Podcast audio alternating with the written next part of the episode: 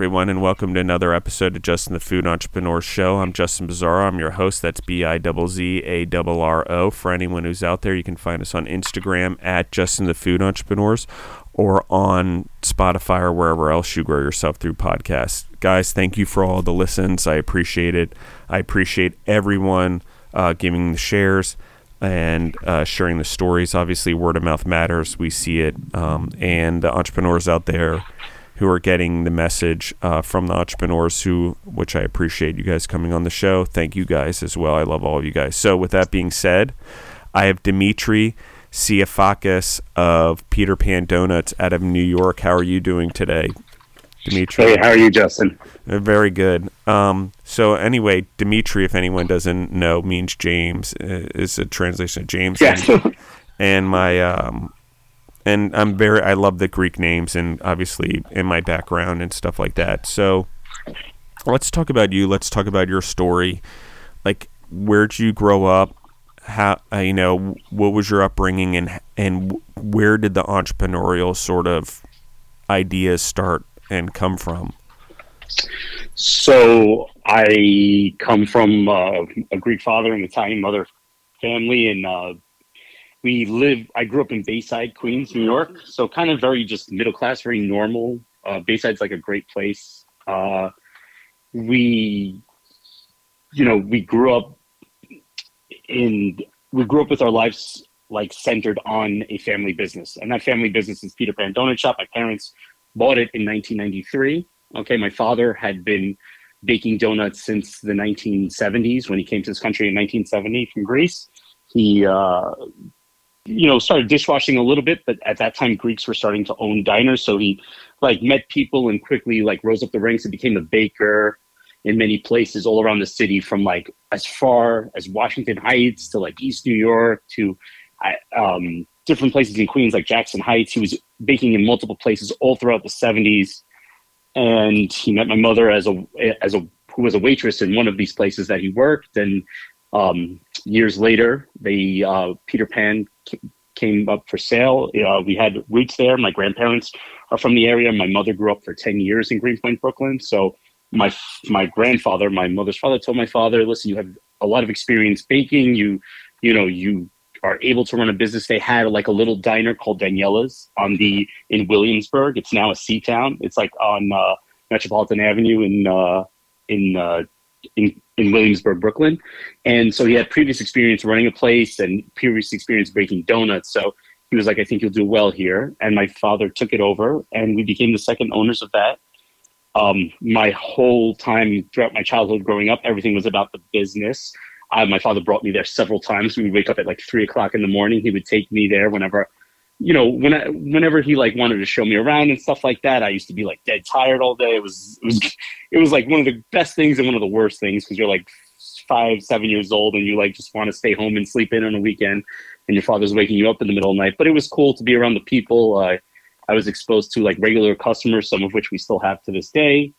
Um, you know, I it it's just everything you do is about the business. My father's whole life was about the business.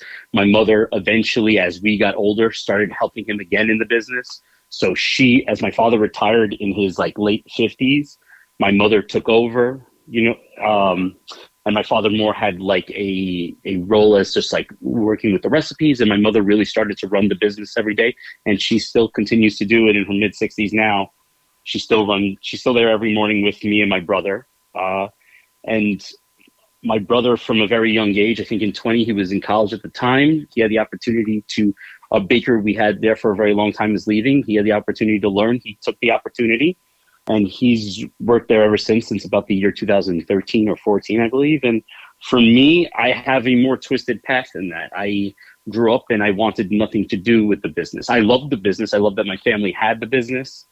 Uh, but I didn't want to be a business person. I didn't. I, I saw my father suffer for years, and my mother suffer because, as you know, it's a torturous business. It is a 24 hour a day, seven day a week thing that controls your life. And he came home often unhappy and upset, and I couldn't. I couldn't imagine myself doing that. I wanted something that wasn't that. So I pursued a passion of mine, which was uh, literature and I went to college for that, and I got a degree in that, and I was in my master's degree, and I was 27 years old, and I was extremely unhappy. I had been growing unhappy for many years. I didn't like school anymore. I didn't like to do the work. I was my parents when I turned 18 was like you have to be in this business every day and you have to and you have to like make sure it's closed and everything. I was my mother was there in the morning, I was there in the afternoon to make sure the business was closed and make sure nothing went awry, but I my heart wasn't in it at all. I did it like functionally and not well and I, I was honestly probably a detriment to it at times because when your heart's when your heart's not in it and you're doing that job, as you well know, it's it's the worst thing you could do to the business.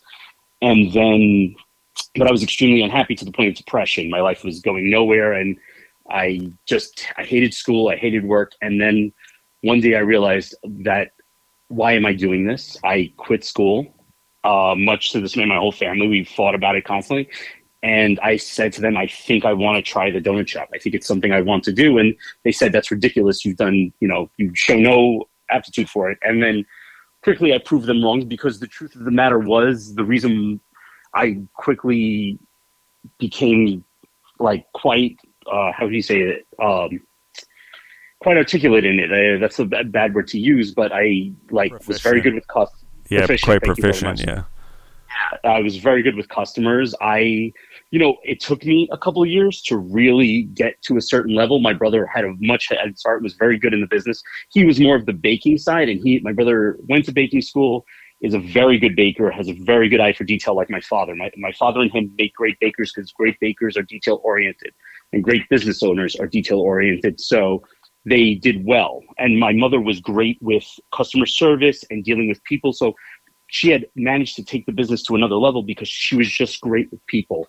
And that was the Greenpoint at the time in 2003 um, started to be uh, flooded with people from all around the country who wanted to move to Brooklyn. And so she was really able to connect with an older generation and a newer generation. And she, the business had really taken off on her tutelage. My dad had built like a very strong foundation, and she had carried it over into the mid 2010s.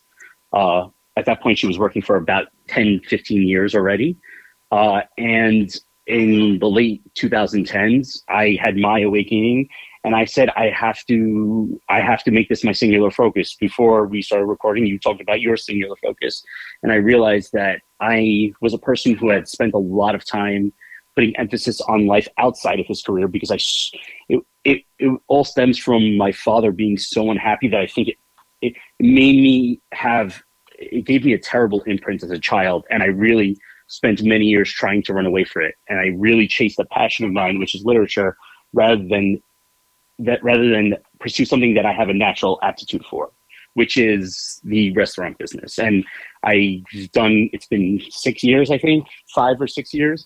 I've I've completely taken a 180, and this is like what I'm meant to do. So um, I know that was really long winded, but that's pretty much the answer to your question, which is how I got here. Yeah, well, uh, let's talk about this. Let's talk a little bit about the donuts and and and the family and how long how long was Peter Pan around before your family took it over?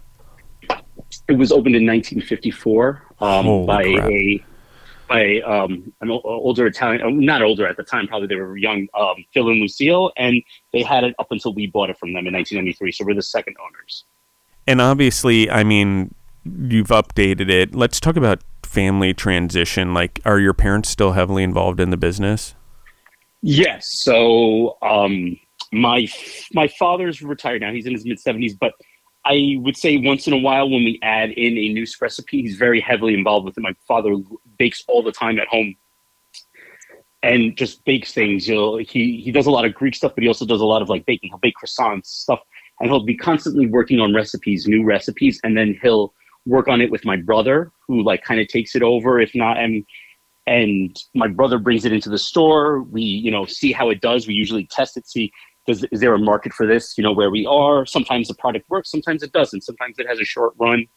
Uh, and that's how my, my father fits into the business. My mother's there every day, and I will I, I will be very honest with you. My father is very much me and my brother get in there, take over, let's go. You guys go. You know, start. He doesn't want us to revamp the whole thing, which is kind of like what me and my brother often try to do because it's just natural for you know the younger generation to try to do that. Yeah. But he wants us very heavily involved. I think my mother likes her place there, and my mother's very good at what she does. So it's not like she doesn't. I don't think she's lost a step. So for us to come in there and suddenly be like we're running things here, my mother often eh, you know tries to like push us back and you know we're we're Greek and Italian families, so we don't do anything without yelling at each other. So often we'll carry out those discussions in, in the middle of the business, which can be bad, but I think a lot of the customers actually enjoy it. But yeah, there's there is so, there is some pushback, but that's part of the identity of the store. You know what I mean? There is there is very much, if you come to Peter Pan Donut Shop, I don't know if you've come there, but it, for anyone who comes, there is the it is very much a vintage vibe. It is style. It's not styled. It is it still the way the counters were in the 70s is how they were now. That's the the business that was there since the 50s, 60s, and 70s is how my parents kept it. They didn't change much about the design, just updated like the storefront a little. And my parents, you know, grew up like matured, you know, in their career as as you know working in the restaurant industry in the 70s so i think they really feel comfortable in that environment and they wanted to keep it and i think that was a very successful aspect of the business. So there is a mixture of the old, and then there's the new crowd that comes in that you know me and my brother kind of appeal to. I love this, and I mean, ultimately, right? If you, I mean, it's kind of hard because vintage is almost like it comes back every so often anyway, yeah. and so it's like there's that. Now, I mean, I've just I have so many questions that I can't even imagine because the business has been around for so long. Number one, it's been your family for so long. Like, are there? I mean, is it a glazed donut always on the menu? And and have you updated your equipment? I mean, have you updated the things that you offer? I mean, you talked about owning it for so long. I've got to imagine forty years. I think that is right. No, yes. thirty years. Well, for us, yeah, thirty years this year. Thirty years this year. It will be thirty years for us. And um, um but go on. Continue again. Yeah, I'm just curious. Like, what stayed? How did you transition? How do you guys now that your bro that you and your brother have taken over? How have you guys made your staple? So let's talk about like those type of things. Like, how do you keep a business like this going for so long? Sure. I will. I will say this: my brother and I have not taken over. It is very much my mother's business still, and we're okay with that. We just we we just are heavily involved, but I would still say this is my parents' business. I don't I don't try to take credit before I'm doing. You know what I mean? But um, as for the business itself, I, I you know it being the old and the new. Is that what you're asking? Can you maybe repeat the question? yeah, yeah. How I mean, talk about updating menus. How do you okay. continue to attract new customers? How do you keep it new when there's so much competition and and so many other things constantly thrown at you, particularly in the breakfast game? So this is a tension that re- I'm literally now in the process of using it to work for us. And let me ex- try to explain that. My father, when he took over, kept the recipes. So, and he added he added to it. He didn't change. So, a lot of the donuts that are there now, like the one you talked about, a regular glazed donut, which was always called a honey dip because we have honey in our glaze is still there today and is there every day. It's honestly the donut we make most of a day. Probably we sell the most. I wouldn't say it's the most popular because it's the simplest. So people, you know, it's just kind of like a staple. You know what I mean? So that's one example of that. The equipment and stuff, a lot of it is we have an old mixer from I think built in the late 70s or 80s that my father that will never go as long as you take care of it will never die. That mixer will last forever. A lot of our equipment is older. We are slowly updating piece by piece as things go out because 30 years is a long time but we keep the way we make the donuts now are pretty much the way the donuts were made in the 70s they're hand cut donuts. There's the only they're mixed in a mixer but other than that they're hand cut donuts. Uh, the dough is rolled with a with a rolling pin. Um, they're fried by hand. That's that's how we always done it, and that's how we'll continue to do it. It really makes the difference in the taste of our donuts. Uh, you can tell when a donut is factory made and when it's handmade. There's just a more personal touch to it. It does allow for imperfections at times, but that's we're okay with that. That's kind of what we want. We want everything to be different. Um, all of our frostings are pretty much you know made made fresh pretty much every day. That's just how we do things. Um, we bake fresh every day as well. So um, we have to pretty much guess every day, educating guests as much as possible. How many donuts to make in a day? If we sell out early, it's too bad. We go most of the day without donuts. We try not to do that, but it happens when we're busy, and that's how we keep things the old way. And now, as far as the new way, we have that foundation, right? My brother, my mother, and fa- my mother wants to keep everything the same. It got us here. We're successful. Let's stay this way. And every day, I'm proven that there's there's wisdom in that because it stands the test of time. It you know something works for nearly 70 years. You don't uproot everything. You try to just in the margins update things that you think can streamline things a little more. So there are things my brother and I do, like I would say put in some new techniques to help things along. I, you know, things like I make a more instead of an old school way of of where all the waitresses take every customer and there's no organization. On weekends, I've tried to organize the waitresses into certain roles so that we can. We have a breakfast component where we sell bagel sandwiches and stuff like that. I have different waitresses filling different roles in cooking, uh, preparing food, and then serving as well. My brother um, has changed a little bit of the way we bake as far as um, you know in the in the old way we were when we weren't baking as much it was it was one baker for the entire day. My brother has sort of changed that a little bit where we have multiple guys working under him who can sort of it, it optimizes how we can how, how many donuts we can put out in a day. So that's really what we're doing to, to make to make the store new. It's not, and I wouldn't even say it's like an advanced technique. It's just as thing as time goes on, things grow more complicated. My brother and I are trying to adapt the business to manage that, where rather than like let it fall behind and not be able to keep up. Because as we get busier and busier, we need to we need to kind of expand the way in which we do things. But the store, when you look at it every day, it's remained the same. Everything looks the same and feels the same. I'm going to pause you there and I'll continue on with the questions. Will you tell everyone where they can find you online and or where they can where you're located just because I want everyone to see how amazing your donuts are. If anyone's listening and you want to pull out your phone now is probably the time to do it because it's pretty incredible. Go on. So you can the best way to see the donuts I think is to go to peterpandonuts.com and go to the photo menu. There's pictures of about 90% of our products, but on the website itself, there's a photo gallery with various uh, pictures of uh, the store. People people love to come and take pictures, and I, I really appreciate that. Um, they just um, they I guess people have like an affinity for what we do, and they they want to share that as much as possible. So uh, I've connected with people over the years, and they provided us photos, and I put that on the website because, especially my father, he loves to share that. He loves it when people um, are inspired by us that way. So there's that. You can go to the website. You can also go to our Instagram at Peter Pan Donut, and there, we have a social media person who put, puts a ton of great stuff on there. Um, I think they're doing a great job. Awesome. What's your favorite thing on the menu? What's your or favorite donut? I mean, it's Peter Pan donuts and pastries, right? So there's a lot to offer. And you talked about serving breakfast and breakfast sandwiches. So there's a lot going on. And I want to dive into this more um, because donuts are complicated. There's like various ways, and there's different, you know, we we simply go to Dunkin' Donuts or Krispy Kreme and we think, oh, that's the donut. But there's a lot of variations in donuts. There's a lot of different ways you make them. And I think actually Dunkin' Donuts started off with like 52 varieties or something when it first started, or some ridiculous amount. It's probably not that high, but I think it's important to the consumer. So let's go back to the original question. What's your favorite uh, thing that you guys serve? Uh, I think the single best donut, the donut that I will go to first over all others, is our chocolate cake donut.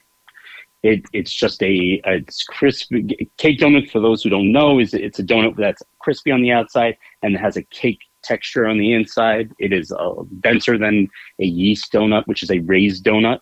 And uh, I think our chocolate cake just tastes delicious. I, I love it. I recommend it every time, but not everyone's a chocolate person. So you gotta then, I, I always recommend if people want a cake donut, I always go with blueberry buttermilk after that as a recommendation or sour cream cake.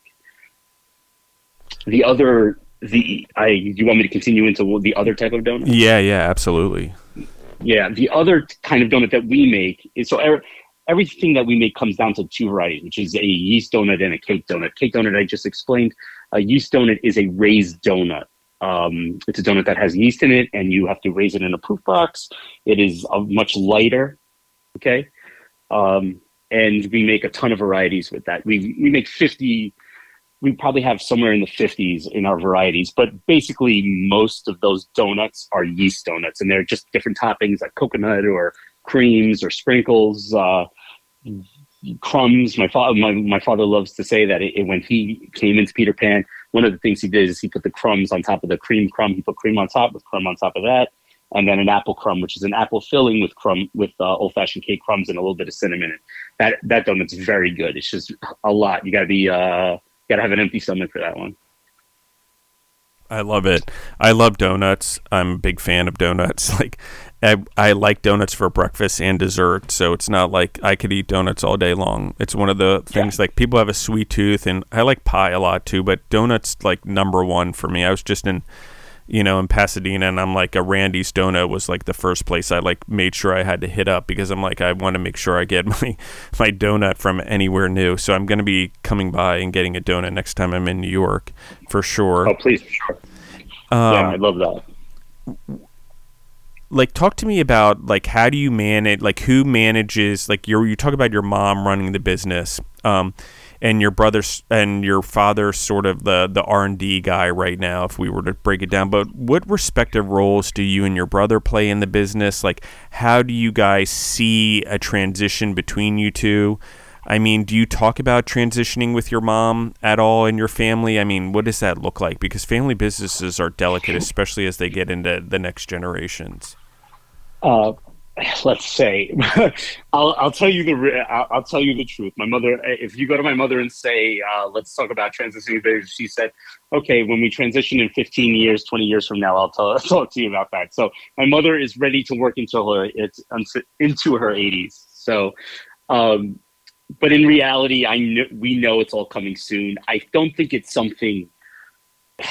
I, it's hard to describe into words. A little bit of an ineffable thing, but when you're in the business our whole lives, which even in my days running away, I was still in, you know, I was still somewhat involved in the business. You have an instinct for it, and it's something sometimes that you don't describe into words. I, you know, we have my my father always is very articulate about take over the business, you know, move it forward he's he always outright about that. My mother doesn't speak that way, but I think oh, I think just naturally how things gone along is my brother and I take over thing take over certain aspects of the business little by little. I we still have a lot of deference for her. It's still her business, but I, it's just something kind of a natural progression. You see it day by day.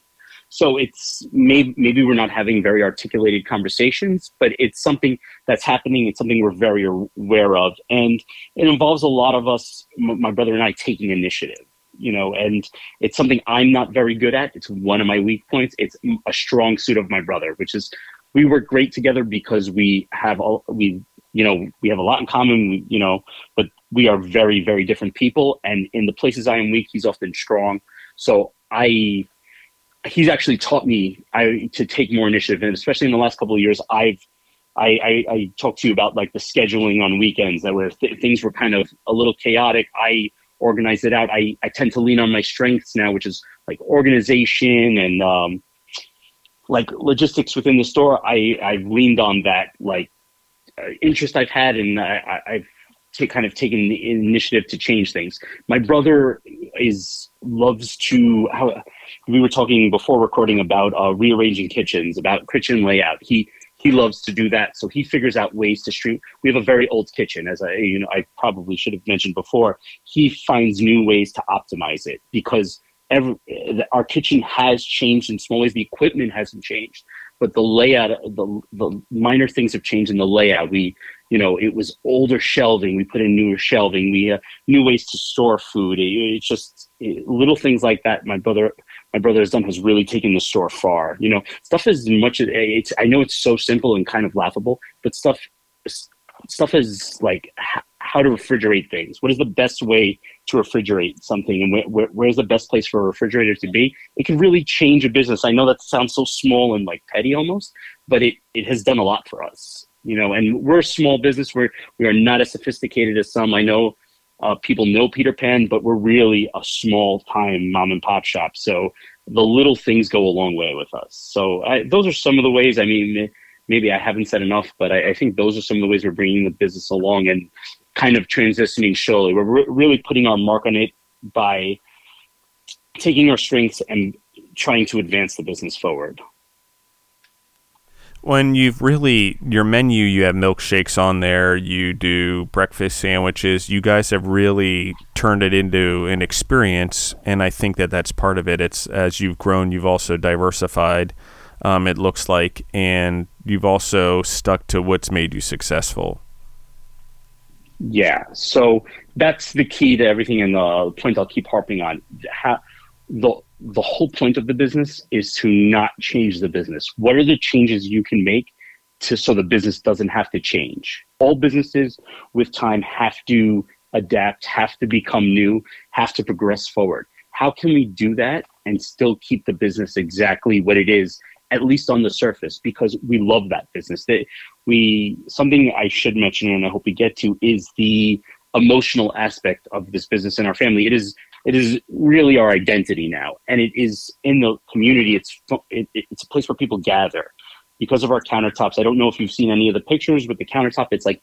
a a U-shaped countertop, two U's attached, so that people sit around. We, we we try. We have to preserve that. We have to preserve the community aspect of our business and how much our regulars love the business. So how do we do that?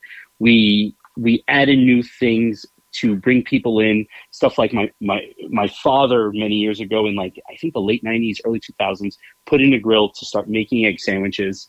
Um my you know we've kind of how can we say this? Added more different kinds of sandwiches all, all, all along the way. So it's it's bagels but you can have sort of a lunch. We don't we don't have like deli meats and stuff like that but you know people come to people come to get food all hours of the day. People co- often come to us to have their dinner you know an egg sandwich and a donut and people have that for dinner. And so we we try to make it like an all day experience. Um, my brother's constantly adding different pastries. You know food is often a trending thing so we try to keep like our ear out for what people are into these days. And my brother will add like a different sort of pastry. We've added danish we've added apple turnovers we've added um, uh, off the top of my head, what, cookies. So we didn't have cookies for many years. Now we have a very good chocolate chip cookie, peanut butter cookie, oatmeal that people really love and come back for, and it's like a regular item that people ask for every day. And they, it's funny because you know, you we have a bunch, we'll have a bunch of donuts on the shelves, but if we sell out of cookies, be people upset that we don't have our cookies, which is, it's it's good because it shows that um, you can bring like items on the margin, items that we're not known for because we are primarily a donut shop, and people will come in for those as well. As long as you make a quality product, and even if it isn't your main identity, people can it can still be a part of your identity. Yeah, I agree with you. And and what I mean, what are the hours of the business? And and talk to me about that. Like, how what is your operation hours? Is it a late night food? Is it only a daytime food? I, uh, it kind of goes from morning till night. I less so than before, but we open at 4:30 a.m. every weekday. Uh, we and there are people there at that time at 4:30 a.m. There are people, a few few people lined like outside waiting to come in. I wouldn't say a line, but I've been there many times at the, from 4:30 a.m. 4:30 a.m. to 5 a.m. Those are the early working people, the people who get up you know, the people who get up early to work every day, those people come in and want like their bagel or want their roll with cream cheese, want a coffee, you know. Uh, some even get some even do get donuts at that time. Uh, 5 a.m. the 5 a.m. to 6 a.m. 6 a.m. hour is often very busy. Um, so much so that we, we were like understaffed at one point. We've had to staff it more now because we do have that that like uh, commuter traffic that goes by our our Manhattan Avenue there and like foot traffic we are open till 5 a.m. to, I'm sorry, to 6 p.m. every day. So most weekdays we stay open till 6 p.m. Thursday and Friday till 7 p.m. And we have people coming in at those times. We used to go as late as 8, but when the pand- after the pandemic, we decided to uh, close up a little early. There was less foot traffic on the streets during the late hours, but people still come at those times for like food or for just a simple donut or sit down and have a sandwich because we have counter service. Yeah, I'm gonna need to get donuts here pretty soon. Um, yeah, by any time. What's your favorite? Um, what's your favorite? What's your favorite part about this? Like you come in the afternoons, you talked about it and close and, and do this. What's your favorite part about the business other than the food itself? Because we've talked about that and what your favorite food and what your favorite donut is, etc. But what's your favorite thing about the business? Like, what is it that changed for you that you now enjoy so much about it that you you know that you couldn't find before, for lack of a better term, because something was blinding it, for lack of another better term. I think my primary uh, love of the business, the, what draws me, and I think what I am the best at, and I I get this mostly from my mother, but my father certainly I, I had this too. And that is the love of the customers. And I truly mean that because I don't think I would, if we were a wholesale business and we made wholesale donuts, I don't think I would love it as much. I think my heart wouldn't be in it. I love to be with the people. I think my parents raised us that way. I think my parents are that way. My father, who is a very much a, um, let's say, high stress Greek man who is prone to yelling often, is very good with people. And as many people are a little afraid of him because sometimes he could be a, little intense, he is a very good people person. And in the 90s, when he, in the 90s and 2000s, when he ran the business, he used to sit there and used people all crowded around him and they used to talk all morning. And it, when even when the store was busy, and he used to talk to the people. They would even talk crazy stuff like religion and politics sometimes, which is not very good for a business, but different time, I guess. And it was it was it was it was very formative for me to watch that, even though I didn't want to have ha- didn't want to have a hand in the business at the time. It really it, it set my mind for how a person who runs a business should be who at least runs a restaurant. They should be with the customers, with the people, not separated in an office, not in the back. You should be with the people who are buying your product every day. And then as my mother slowly took over, I watched that again. And still to this day, come in, come in tomorrow morning at seven o'clock. I guarantee you, my mother is sitting on the end of the counter, right by the door to the kitchen, and she's having her breakfast and she's talking to all the customers that come there at the same time every morning. And she's and she's just building a customer base. And it's this isn't this. A lot of them are the same customers from years ago, decades ago, but new customers every day that come into our store for the first time who move here or suddenly get a job here come in see my mother start talking to her and start coming in every day and it's amazing the talent they have to do that and so i that's really important to me and i try to if i see a person there more than once, I try to really get to know that person. Even if it's not by their name, I try to show them that I know their order. I try to take special care of them. I and many times I've I have very close friends now that I hang out with, that I go to their weddings, that I um, now are having kids and I'm buying gifts for their kids that were just customers who used to come in for years, and then all of a sudden one day I started talking to them. So it's really the way we honestly, that I I I, I want to say that is the number one way we grow our business, just by meeting people and talking with the people who come in. Because if you get to know a person, they will come in forever. It's really hard for them to leave you, you know. So yeah. Do you guys do your own social media and stuff like that as well? I mean, I noticed you got quite a following. You guys are a growing business, and obviously, I mean, did you latch on to things like Instagram and Facebook right away as an older business? How did you make that transition? Was it something you did as you started taking over the business? I mean, talk to me about all that because I think family businesses and one that's nostalgic always have trouble adjusting to that social media world, but you've done it well. So, um, I and so I knew social media as especially in the mid 2010s, I realized social media would be important for the business. It actually took a former waitress of ours who was studying marketing at the time to really tell me, Dimitri, this is something you should be focusing on. I am learning this anyway. Let me just run it for you guys. I'll run it for free. It's good for me to learn. Can I eh, can I do that? Will your mother let me do that? And I said, you know, I don't think she had a problem. My mother loves this former waitress, and she did it for many years, like three, four, three, four years for no money, and she really took us from zero to I think about twenty thousand followers. And at that time, we, you know, my mother never saw the importance in it, uh, importance of it. I was not very involved in the business, so she wasn't able. She wasn't even able to do much with it. She just was posting, uh, interacting with customers herself. Not really, you know. I I didn't help her. No one helped her. She just did that all on her own.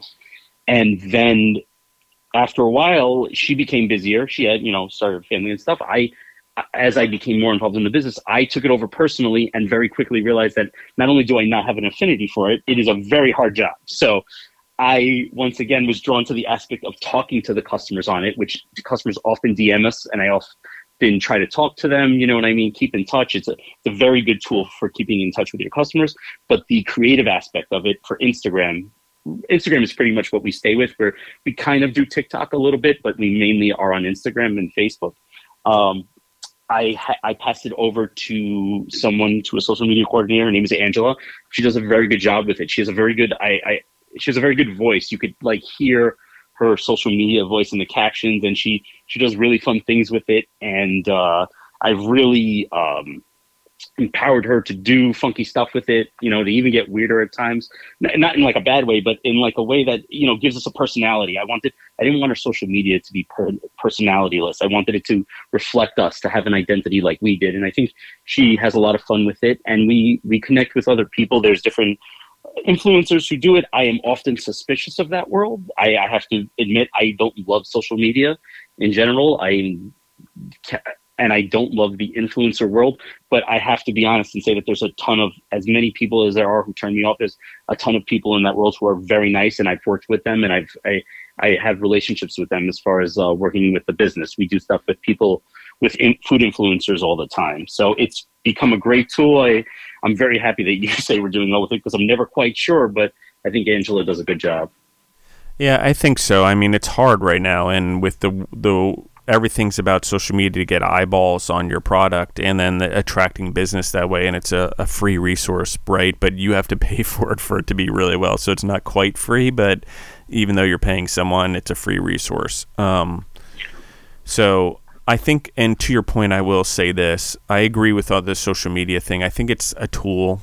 Um, depending on who runs the tool obviously um, but you have a choice. You can buy just like anything else. I can buy a Ford or, or a Toyota or whatever. I have a choice in what tool I use: Facebook, TikTok, Instagram, whatever else, Snapchat.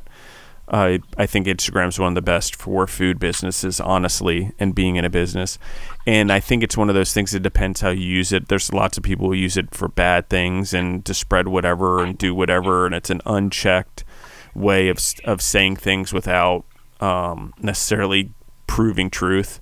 And and so there's the downfall. However on the business side of things and the interactions on that thing i think it's just out of this world but it doesn't replace the human interaction. And it doesn't replace the customers that come in every day because they feel at home. You know and that's where a lot of people sit back on social media i think and they're like oh it's my only thing. But what i did just to make sure that i wanted to connect it for the audience and i did this on purpose because i've listened to the podcast that you did with Jesse before uh, on um, not just bagels. So I will set everyone that's a great podcast also in the food world about New York. I'll yes, spread the love And um, and because I believe in in pollination and positive pollination all over the world, just and that's why I do the podcast. And it doesn't matter, competition is good, and it's also spreading everyone in. We cross pollinate each other, hopefully, um, in each other's because he has a different concept and he goes about it in a different way than I do. So, or they do, sorry, the Spellmans. And um, I just think that, you know, we have it, it's a tool, it becomes a reflection, it helps build brands, but it's up to us and how we use it. So, I uh, enjoyed that, and I got a little bit off there on a tangent. I'm sorry, guys, or commentary. Is there any like who inspired you growing up? Um, what inspired you? Were there any superheroes or people in your neighborhood or anything like your parents like what was your like motivation like someone who really had impact on you? I will the the the corny thing i'm going to say but i think it is very true as much as i often butt heads with them and i butt heads with my parents rather often my you know the more i go on in life you're especially in business because they're business people my mother and my father are really core to what i do as much i disagree with a lot of what they do. Time and time again, I am proven wrong. You know, and they always told me that. My father's very, my father's very good at letting me know how much I will regret not listening to him, and he's often very right. I'll say that live on a podcast that I hope he doesn't listen to.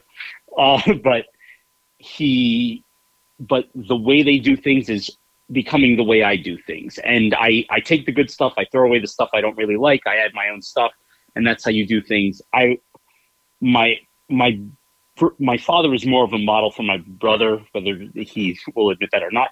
I take a lot from my mother, and I can the way I run the store is very much as, as much as my mother complains about me often. I very much run things how my mother runs things, and it worked. So right there is one of my inspirations. I think growing up, and uh, I was always attracted to artists. I feel like I, although I consider myself a businessman and a person who, you know, I uh, hopefully a serious businessman one day. I like to think I carry myself like an artist, and uh, because I run myself with passion and I see sort of the creativity in it. Although I'm not the most creatively gifted person, I, I, I don't have those talents. I like to think that I think that way you know and so a lot of a lot of writers you know i i i am inspired by them and how they do things and often the discipline. So right now my life has become a life of discipline because in in in in the food business you have to be.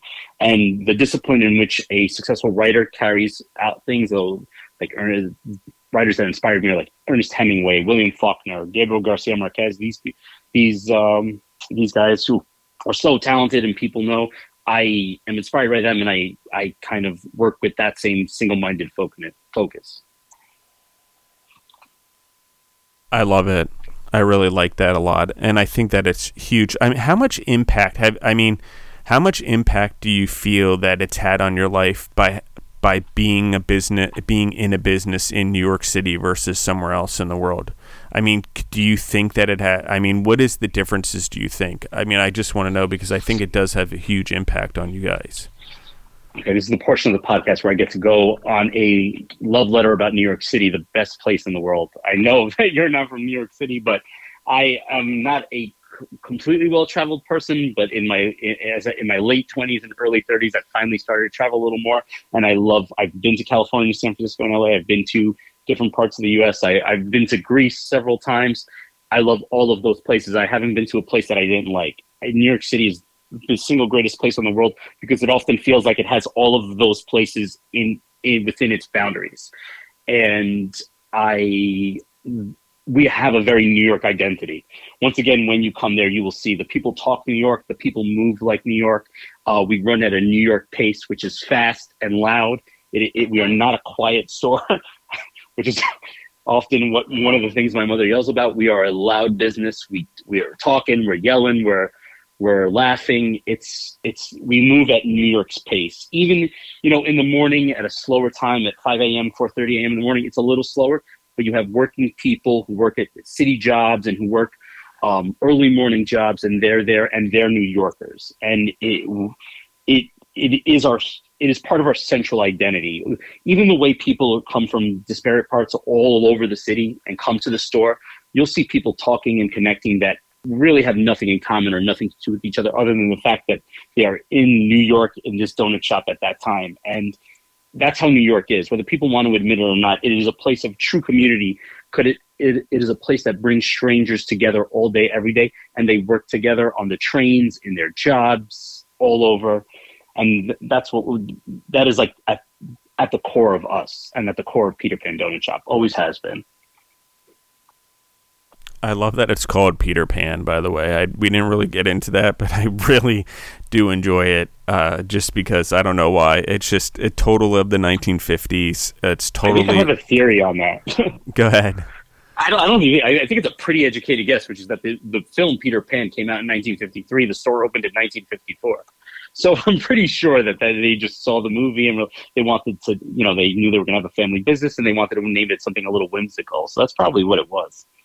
Yeah, I agree. And it was a great movie for the time. And at that time, Disney like released like one movie every four years. So it was Yeah. going to be a popular movie for, for a while. Just so everyone knows, like the movie industry in the 50s didn't release movies. And a movie production house like Disney still had to draw all of it by hand and then make the movie and then voice it over and then blah, blah, blah, blah, blah. So. Um, I like the I like it. I think it's really cool, and I think I like what you guys are doing with it, and I I hope it grows in, in the way all the ways that you guys want it to, or or whatever comes organically, because I have a feeling that it will.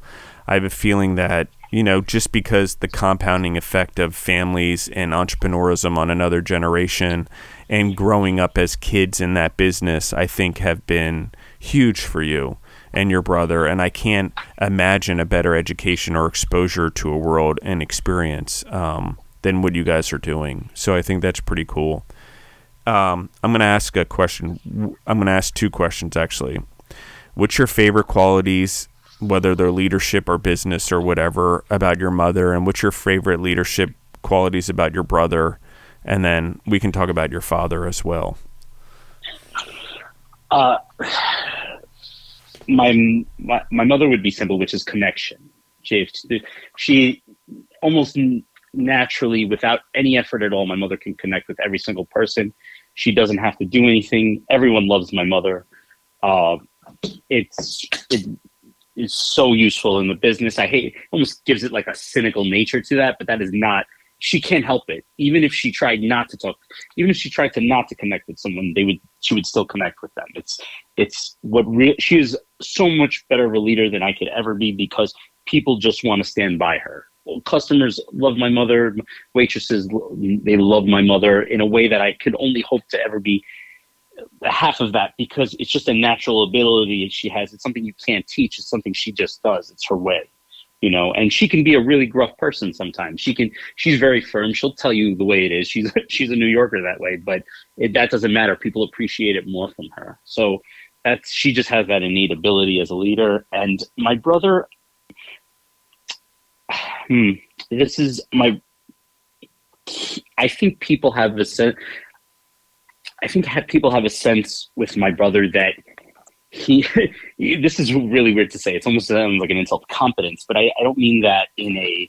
It, it almost sounds like I'm underwhelming him. Uh, he he knows what he's doing. He's a very capable person. He's he's he. There's there's never going to be a problem too big for my brother. He's going to figure it out. You know, and often I'm I'm the panicker. I'm the nervous. I'm the uh, I'm the like you know manic energy of I don't know how we're gonna do this. I don't know. This seems impossible. And he's just like, calm down. We'll get it done. And he's he's not by nature a very calm person. He he is emotional just like the rest of our family. But he when the big things happen is when he can kind of take over and get it done. And he's gotten it done on many occasions to do what he does, which is he's you know you start at 11 o'clock at night. He's sometimes going. I he's literally like the first person in, last person to leave. He he has been there before at eleven o'clock at night and left at, at eight o'clock at night. So he, you know, for the next day. So he he's really someone who makes the ship sturdy. He has his own he has his own weaknesses, and but that has really been a strength to the store and gotten us through a lot through a time where I wasn't really involved in the business. It was his like him being a rock that really got us through it with my mother. So yeah, as for my father, I hmm, this is stuff I never my my father as a leader. I mean, he really my father has like an my father is an uh, it, it grew up in 50s and 60s rural Greece. He grew up in the mountains of Greece, and he doesn't have a formal education. He went he finished a he finished a um, a mecha- in mechanical school in, in Athens, Greece, and he graduated in 1968, I believe. So when he came to this country, he he really didn't have any type of formal education, and he is just so intelligent and so so instinctively smart and makes the right decisions. My mother, but he it's very hard for him to explain it because of the language barrier and because of I guess uh, an education that's lacking. He the knowledge in his head is not something that is easy for him to impart on somebody. So it's been difficult to often get what he means, but he's made a lot of really adept choices in the businesses. Little small things that I've told you, adding adding a breakfast portion to the store was an ingenious way to make it everlasting. Because not only do you, do you rely on the bakery now, you know, you have quality baked goods, but you can provide people a breakfast every day, you know, and that's really that's become a big portion of our big business and a big portion of our identity and not something people outside know us for but if you come to peter pan you probably get breakfast there every day so he little things like that, color schemes. Um, he put the waitresses in a green uniform, like a turquoise uniform with pink collaring, and it's become iconic. People, you know, when we were put in the movie Spider Man, she wore that uniform. Zendaya wore that uniform. So it's the little touches like that that he's that really like anchored the business and provided a foundation. So they all they all do something that completely they all do different things that really move the business forward.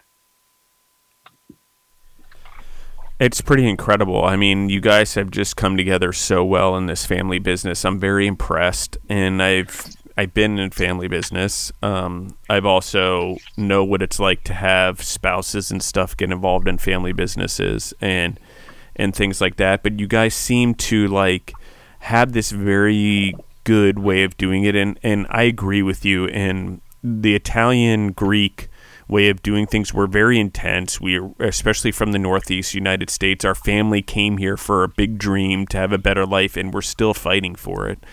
And it's been indoctrinated into us merely by our parents' work ethic. And really, what you just said was that Greek American dream that your father had, which he lived, right? He owns his own business, it's still going, and now his children have it. And I, you know, we didn't even discuss that, that, that, you know, his the lack of education, the the lack of a language, the whatever didn't stop him from still being an entrepreneur and still living the American dream and buying someone's business and, and running it now into the new entrepreneurial endeavors and journeys that it's been to and your mother who's also a compliment to him and then the two of you guys by basically the compounding nature of both your parents being entrepreneurial. You know, that's big. You know, not everyone yeah. has that. And um, go ahead. I, I'm just very quickly. I would say there, because of them, there are things my brother and I know about business that we don't even understand. We know it's just a it's just an instinct for us because we were in the business all our lives and because our parents taught it to us without teaching it to us. They were just there and we saw it. So I, I, it's it's been a huge advantage. Yeah, I've learned this really the hard way as a, a leader and as a manager, and I've even failed at it, even though I knew better. Um, to be perfectly transparent, is that um, leadership and growth is caught; it's not taught.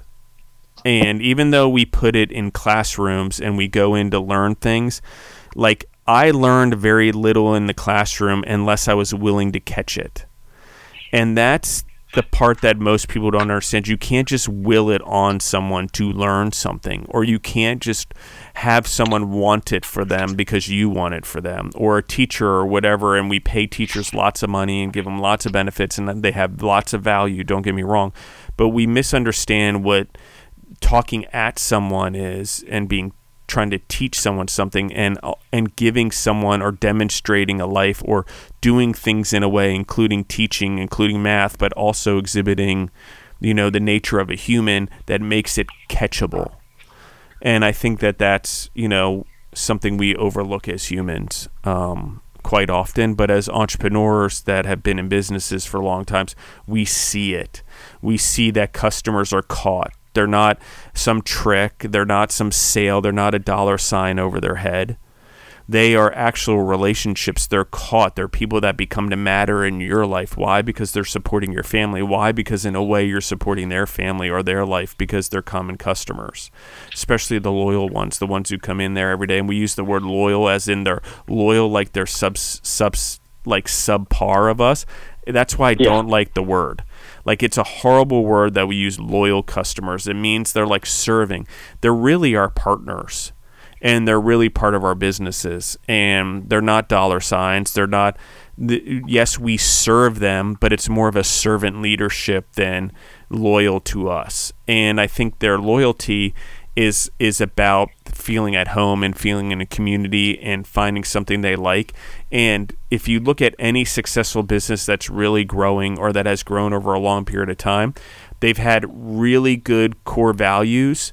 And if they didn't at first, they figured out a way to get them. And that's part of getting caught is people like the core values, the family business, the the you know what is it that I'm getting into? What does this mean? Oh, it's been around since 1950, you know, four. And these things are all things that matter, but it's also how the individuals in the business demonstrate it, which is what we're talking about.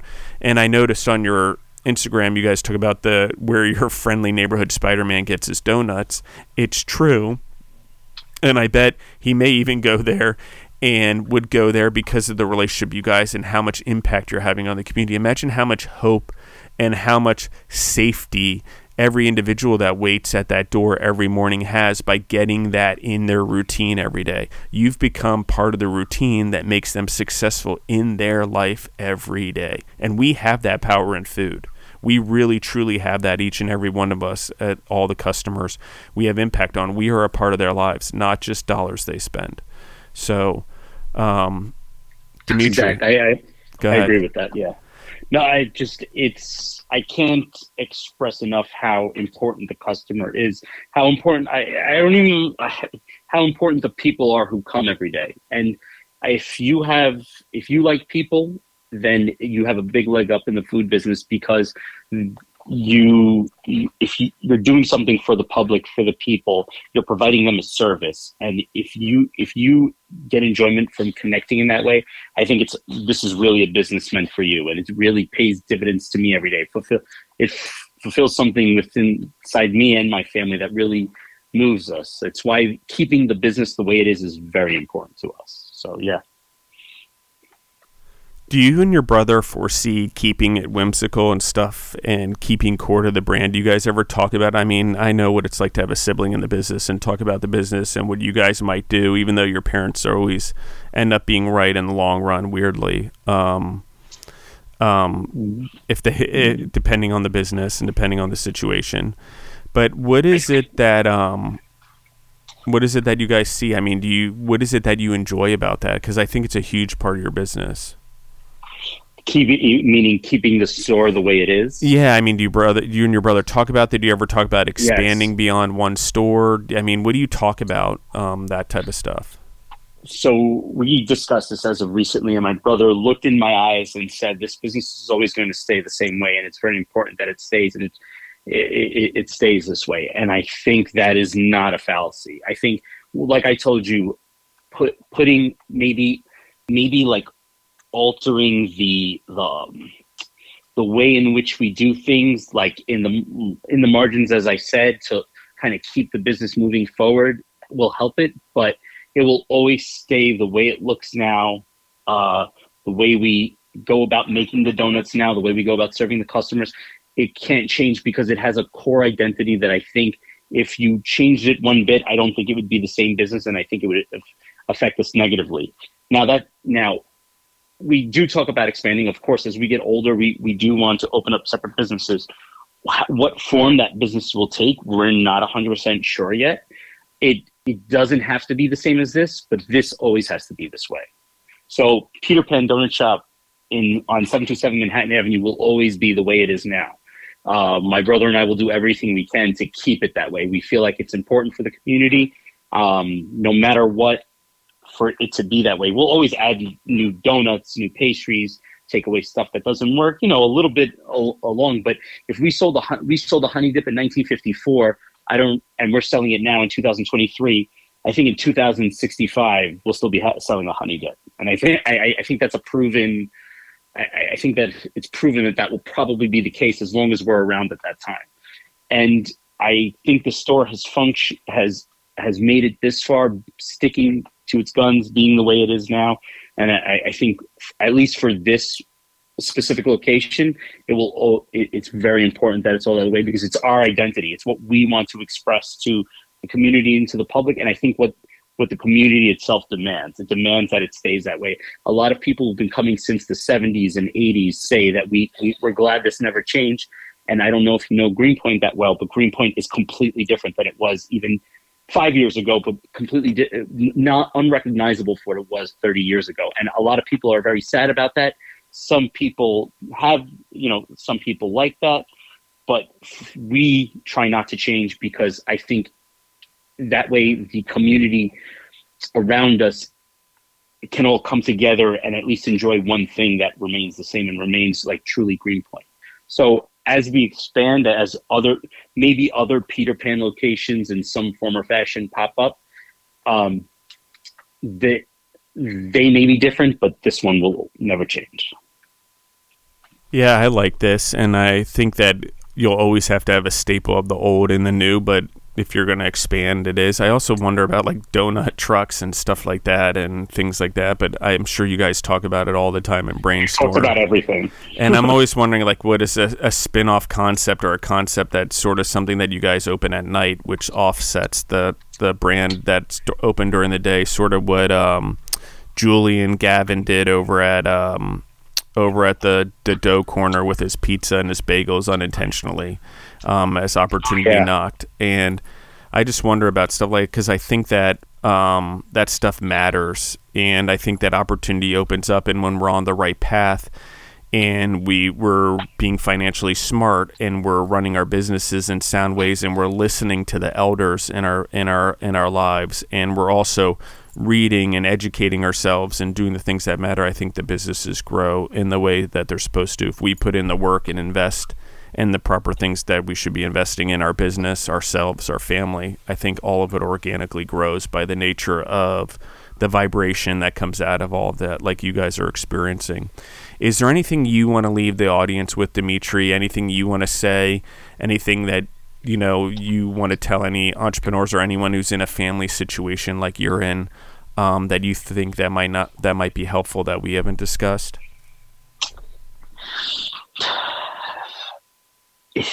What can I what can I say? Uh, this is I will say I I'll put it this way. I I think there's a lot of people who do this business. I, I encounter a lot of people in this business who are very confident and know a lot and are very good at what they do and are very competent people. And I think I'm not one of those people often.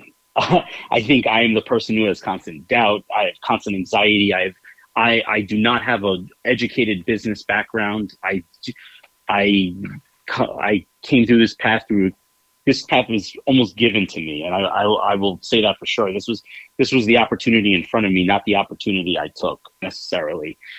Uh, so I often meet people who took this opportunity and came this way. So self-made people like my father and yourself, um, who are very capable people, and so that even has put doubt uh, more doubt in me because I meet people like that every day who are more my peers now. I will say for the people like me in this business who are like me, that to not to don't be completely afraid. First of all, a little bit of fear is good. I hope I hope everyone has a little bit of fear in this business because that's kind of one of the things that keeps you going. But it's not. You, you don't have to be a formally educated food business mind of someone who has uh, an intensely uh, educated background or has you know decades of experience to do this business. You just you have to have a passion for it and you have to have um a love of people i believe. I i, think i've stated that. And you have to have a, lo- a love for what you're selling. And um, you have to have a quality product. You have to when you when you sell that quality product you have to keep the means of your customer in mind. And you have to love what you do and you have to it it does become one of the the, the thing your life revolves around whether you like it or not. It's important to have an outside life just for your own mental health uh, but it it is the thing that becomes the center of your life. For, so for those of people who are like me who who constantly doubt whether they are made for this if you have the qualities that i i think that everyone should have in this business. I think you should have some sort of confidence that even though you doubt yourself, you're doing just fine. And that's I'll, I'll speak to the people like me specifically. Awesome. Thank you, Dimitri, for coming on the show. I appreciate it. Thank you. Thank you for having me. I appreciate everyone for listening in. I love you guys. Again, if you want to find us, you can find us on Instagram at Justin the Food Entrepreneurs. If you want to find me personally, you can find me at Justin Bizzarro, B I Z Z A R R O. And if you want to listen to us, you can find us on Spotify or wherever else you grow yourself through podcasts. And we're out.